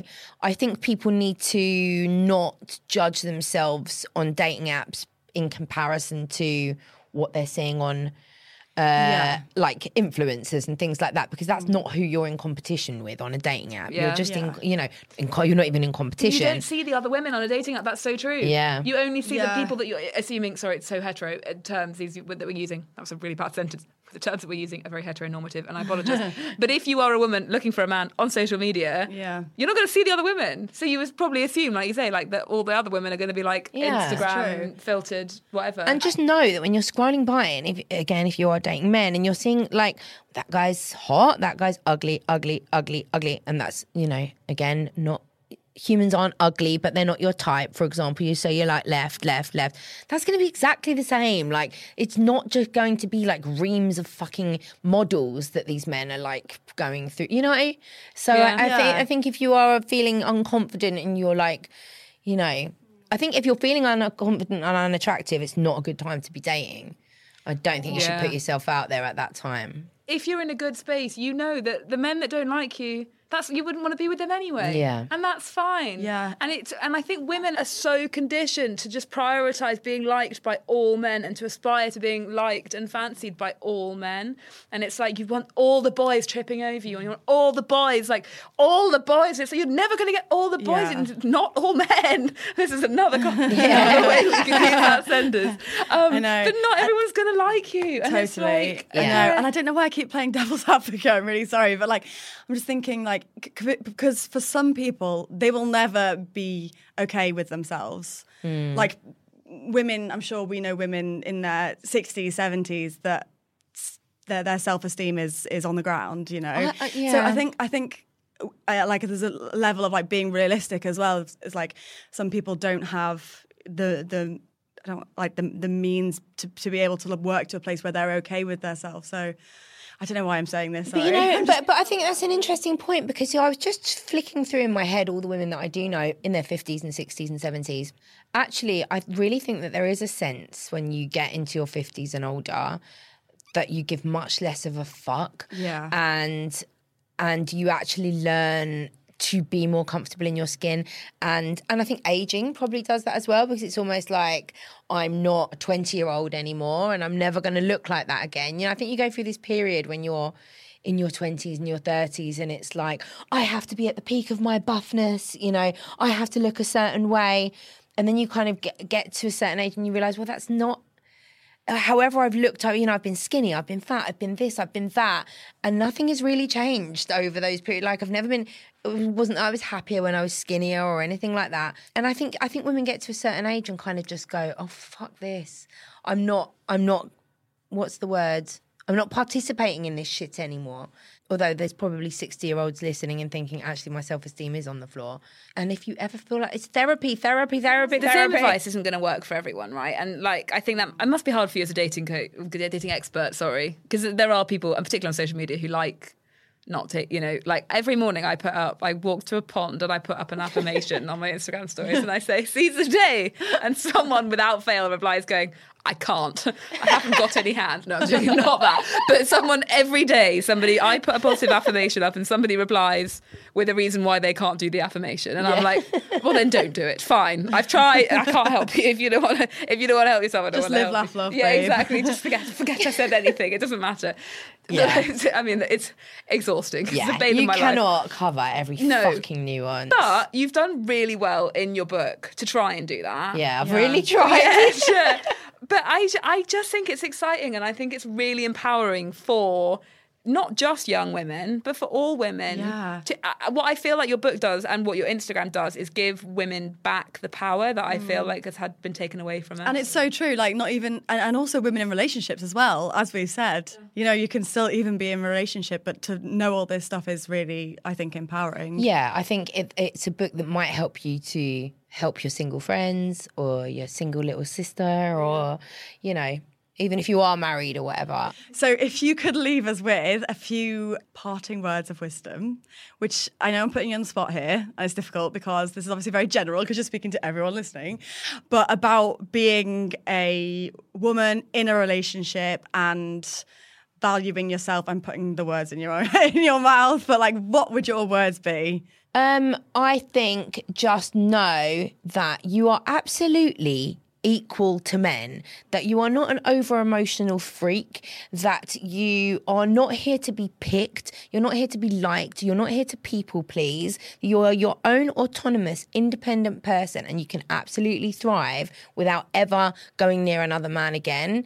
And then when you get to the point where you are completely comfortable and love yourself massively, then you can invite men in, but only with the knowledge that you don't fucking need them, you want them.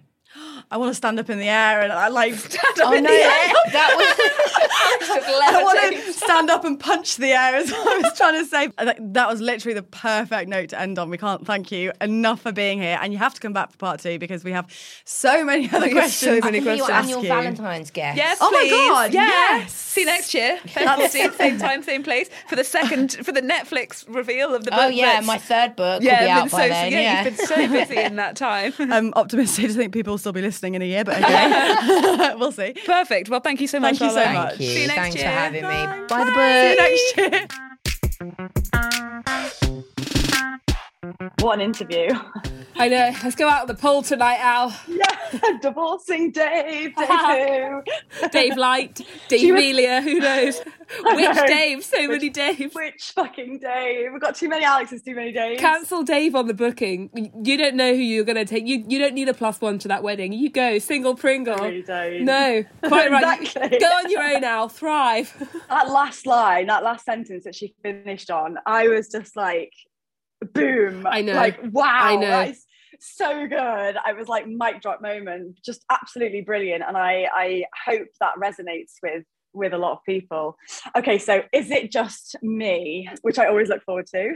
I love this section uh, segment. So I've got an embarrassing story for you. It really made me laugh. Hit it me. was sent in. It was sent in on our email, um, and we've actually had quite a few. But if anyone has any embarrassing stories, or is it just me that they, they want us to tackle, please send it in to should I delete that pod at gmail.com.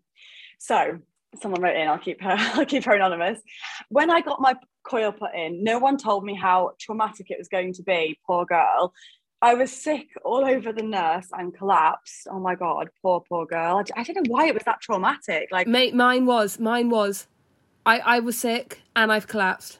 I wasn't sick on another person. Really? Yeah, mine was truthfully one of the worst things that ever happened to me. It was really, really bad.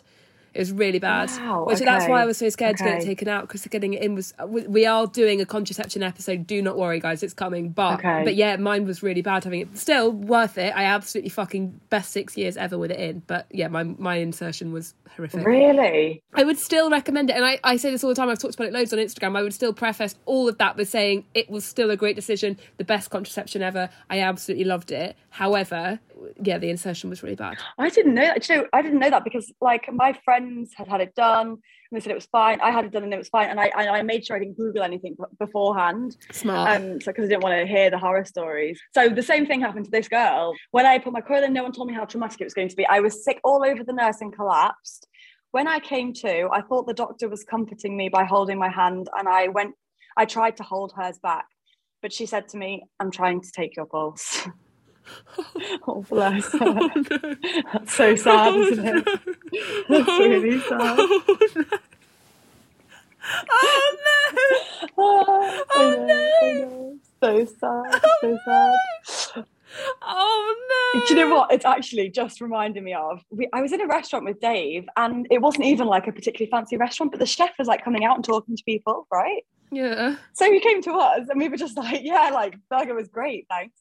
And the chef held when he was he was leaving. He he went to fist bump Dave, right? But Dave went to shake his hand, and like Oh no! it wasn't backing down at all, Dave. Like I just wasn't getting it quick enough that this was a fist bump, not a handshake. so he shook, he shook the man's fist, and like I, when I tell you, like watching it, it was like slow motion watching it, and I laughed about it for so long, like. I cried laughing because it was just so Dave, like he's so awkward and like just like the, the like least cool person no. ever. And this man was like, "Yeah, fist bump," and Dave just shook his fist. It was yeah, it was. You know, And one of the what that reminded one me of the of. worst things I ever did was when I walked. Why does it always happen at the gym? But someone held the gym door open. Like I'm not that tall, so held the gym door open for me. But obviously, like he was oh, above me, so he put his arm out to hold the door, gym door, and I oh, thought he was going for a hug.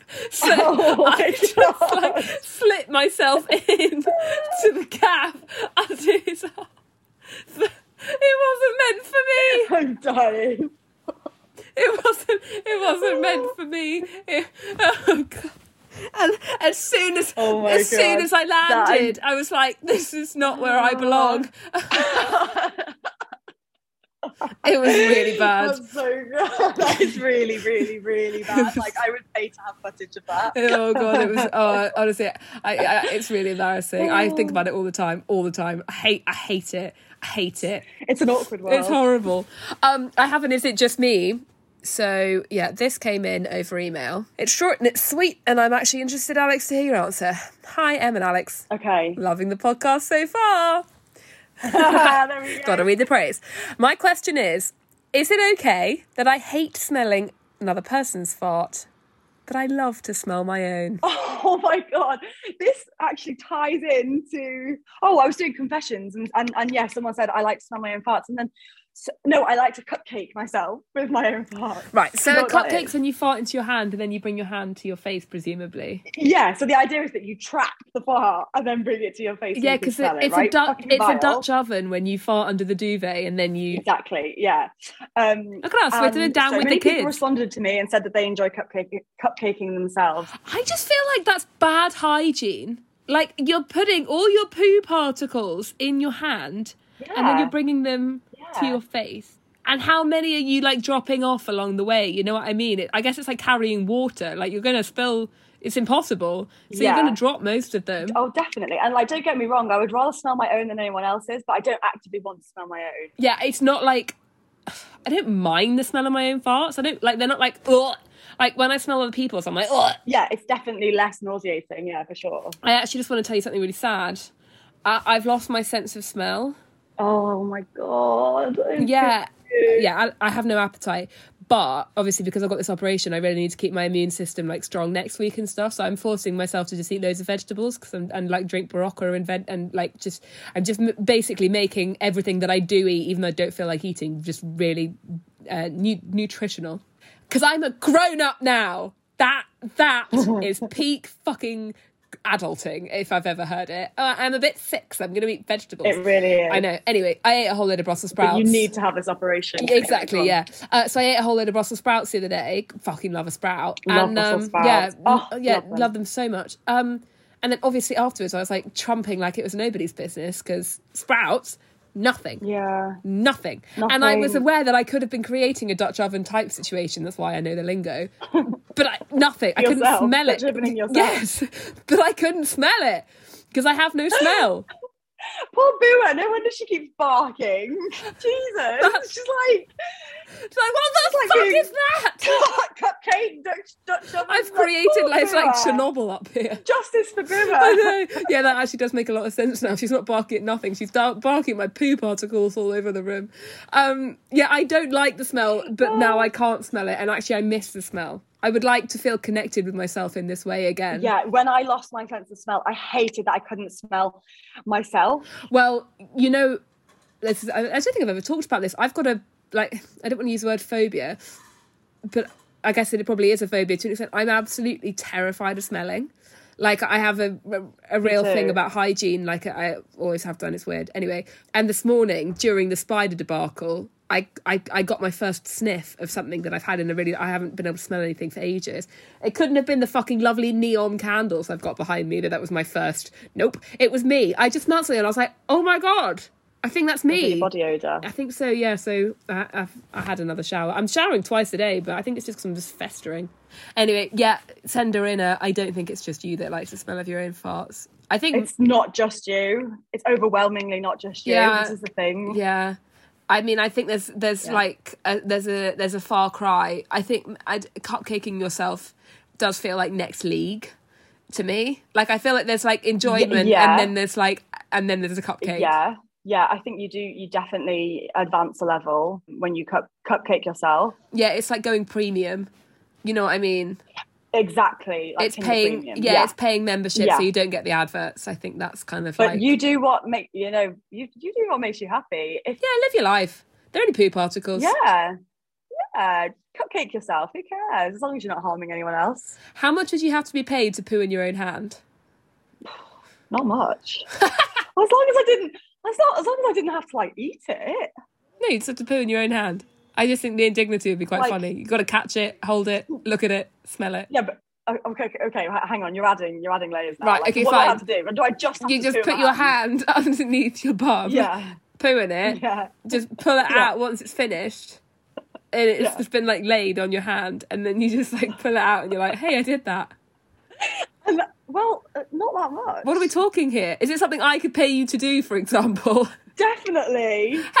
yeah. Give me honestly, give me a fiver. Like pay for my coffee and I'll poo my. Were you actually? I don't. Oh my god, No, what no. do you want? Oat latte? Sold.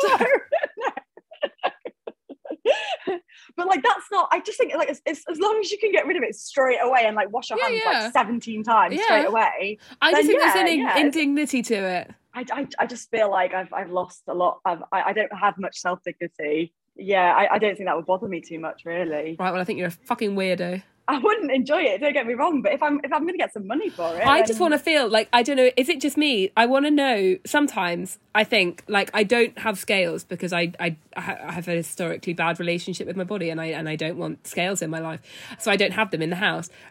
The only there are two occasions on which I would like to weigh myself in these in this day and age. One of them is I would like to weigh my boobs individually and see if they weigh the same, and two, I would like to stand on the scales before I have a poop and after I have a poop to see how much the poop weighed. But also an option, I suppose, for that, so that I wouldn't need to buy big scales, is I could just poo in a bowl and then weigh the poo. But I feel like that's a lot. this is like this is taking a turn.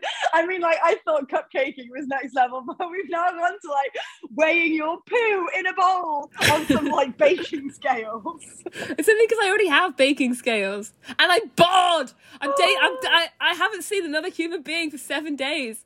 Why not? You know. I think we, I think you'd be surprised at how little both weigh, like both boobs and poo. I think it'd just be like literally a couple hundred grams. Like I don't think it would be much at all. just stay there. Um, how much does the average poo weigh? How much does the average? Don't say we don't ever teach you anything. Oh my god, it could be up to a pound. Up to a pound. That's actually way more than I thought. What's a pound? Oh, like what weighs a pound? Yeah, what weighs a pound? A shoe? I'm doing poos that weigh the same as Yeah. a shoe. No. Wait, listen, a jar of peanut butter, a bag of coffee beans, a paperback book, a can of beans, a loaf of bread, a shower towel, a wireless keyboard, a small tablet, a ketchup bottle, a small painting, a toy car, a beer bottle, a small mixing bowl. A beer bottle with beer in it. yeah. Well, I, I'm assuming so. A beer bottle? I'm pooping out a beer Yeah. bottle every day. Every day the school day. What do you we've, know? we've really ventured into new territory. I like it. So, I've got another embarrassing story for you, but this one needs a visual, okay? So, I would like, if everyone can, go to the Should I Delete That? At Should I Delete That Instagram, and we're, we're going to have it up there. We're going to have a GIF up there because I feel like you need to see it as you're watching this, right? Okay. So, someone wrote, I volunteer for my local scouts group, and occasionally I'm involved with organising camping trips for the kids and so on. We have a, a Facebook message group with all the different scout leaders and volunteers from across the country, and any parents that want to help out with the group activities. Whilst chatting on this Facebook Messenger about an upcoming trip for the kids and planning all the travel, restrictions, food, safety, and so on, I, met, I meant to add an emoji to my message, but because I have sub- stubby sausage fingers, I accidentally ended up sending a GIF of a potato pooing out chips. I had hilariously sent it to my boyfriend a few days before, so it was in my recently used. I don't use Facebook Messenger often, so I had no idea how to delete it. Loads of people were already seeing it in the chat, and in my sheer panic, trying to frantically delete the pooping potato GIF, I ended up liking it. The chat fell silent, and I basically had to send an apology in case anyone was offended by said potato. okay, that's actually endearing and adorable and absolutely fine. And because Oh, you know adorable. what what I saw, um, there's somebody I follow on Instagram who in their parents' WhatsApp group, they've got kids, in their parents' WhatsApp group, no. accidentally forwarded an unsolicited dick pic that they got Oh. on Instagram. I also saw another instance where a woman sent a naked photo of her own vulva to the WhatsApp group with all the kids in, and rather than behave like normal, decent human beings, all the dads were like, all the all the people in the group were like, "Ugh, gross. This isn't appropriate." And it's like, good God, the poor woman feels embarrassed enough as it is. So oh no, that's to so be honest, a potato pooping out another I potato. know. I arguably I'd welcome that in a Facebook Messenger group. I think you're It fine. just- it was- could be so It's much so worse. sweet. And Yeah. I just imagine her panic. And please, Em, just go and look at what I just sent you in the chat. I just feel like you need the visual because it's so cute. Oh. Okay. So it's a bit more um Graphic. yeah than I thought. It really has got a big bum hole, huh? I just love that she ended up liking it and then sent an apology. So sweet. Oh my god. Yeah, okay. The more you look at it, I can see I can see why she's embarrassed now. It doesn't sound that bad. And then you see it, it's quite bad. It could be worse. It's not your naked vulva, but it's not great. And just before we go, obviously we did talk about this in, in this episode as well as last week's, and that's the the pressure on women to have children, like the societal pressure and the way that we speak about procreation and children and, and what's expected of women. And actually, the response that we had to the conversation last week was so massive in my DMs, in our DMs, in the emails, and everything. And we are going to do going forwards a, a proper episode dedicated to this and to and to and to women who don't want children. So if there's anybody that that you um, would like us to speak to, anybody that you think would make a great guest for this episode, please let us know. Um, and before we end this episode and before we do open that conversation up again, I just wanted to read a message that I was sent via DM. Uh, there were a lot like this, but I just wanted to share it because we don't often hear from women who don't want children and their voices aren't often shared that much. So I just wanted to share this for anybody who was in the same position. Uh, hello, I just want to say thank you so much for this week's podcast episode, especially for the chat around the no kids. Me and my fiance decided very early on in our relationship that kids weren't for us, and even as a 20 year old, his mum would constantly ask when she was getting grandchildren. We used to just laugh it off, say they already had one because of our dog, but it got to the point where every time we saw his family and then his younger brother had children, and it intensified, and we just had to break the news to her, even though I wasn't particularly comfortable with everybody knowing our decision at that point. I'm much more open and honest now and will shut people down if they ask, but my brother recently had a baby with his wife and I'm getting married this year after 10 years together and I can already feel the eyes on me. It's because I have now a nephew and I'm getting married, people are expecting my decision and priorities to shift. And to be honest, I love my nephew, but it has solidified my decision. Parenthood isn't for me. I just wanted to say thank you for having this conversation and highlighting how life and priorities are different for everyone, and there isn't a shame in that. I sometimes feel like I'm desi- denying mine and my partner's family of something by not having kids, and grappling with that over our own feelings can be hard. So thanks for the amazing podcast and conversation starters. I hope you feel better soon. Yeah, I just want you to know that I think a lot of people feel like they're on their own with mm. this because it does feel like Totally. women of a certain age are just baby mad, but that is not all women, and a lot of you don't want children, and that's absolutely fine, and you- you're not on your own with that. So we will talk more about this in a future episode, but I did just want to just want to share that. I'm good on anyone who's exploring it, no matter what conclusion they come to. Like, I think it's brilliant to explore it before you know you make a decision either way and explore what you actually want rather than what you think you should do. So Hundred percent. it's cool to hear that, really cool, and I hope that I hope hearing things like that makes other people feel, um, Less alone. you know, less alone, comforted, and, and sort of allows them space to to yeah, navigate this this as well. So nice. Perfect. Well, we're going to be back next week with another episode. We will see you on Monday. We hope you have a lovely Valentine's Day, whether that be Yes. in the throes of passion with somebody great or on your own eating a pizza and fucking hating everybody. We hope you have a great, Yeah. great time either way.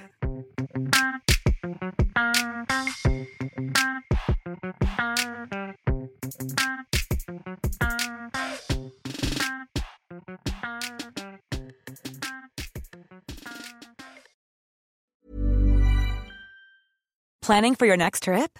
Elevate your travel style with Quince. Quince has all the jet setting essentials you'll want for your next getaway, like European linen, premium luggage options, buttery soft Italian leather bags, and so much more. And is all priced at 50 to 80% less than similar brands.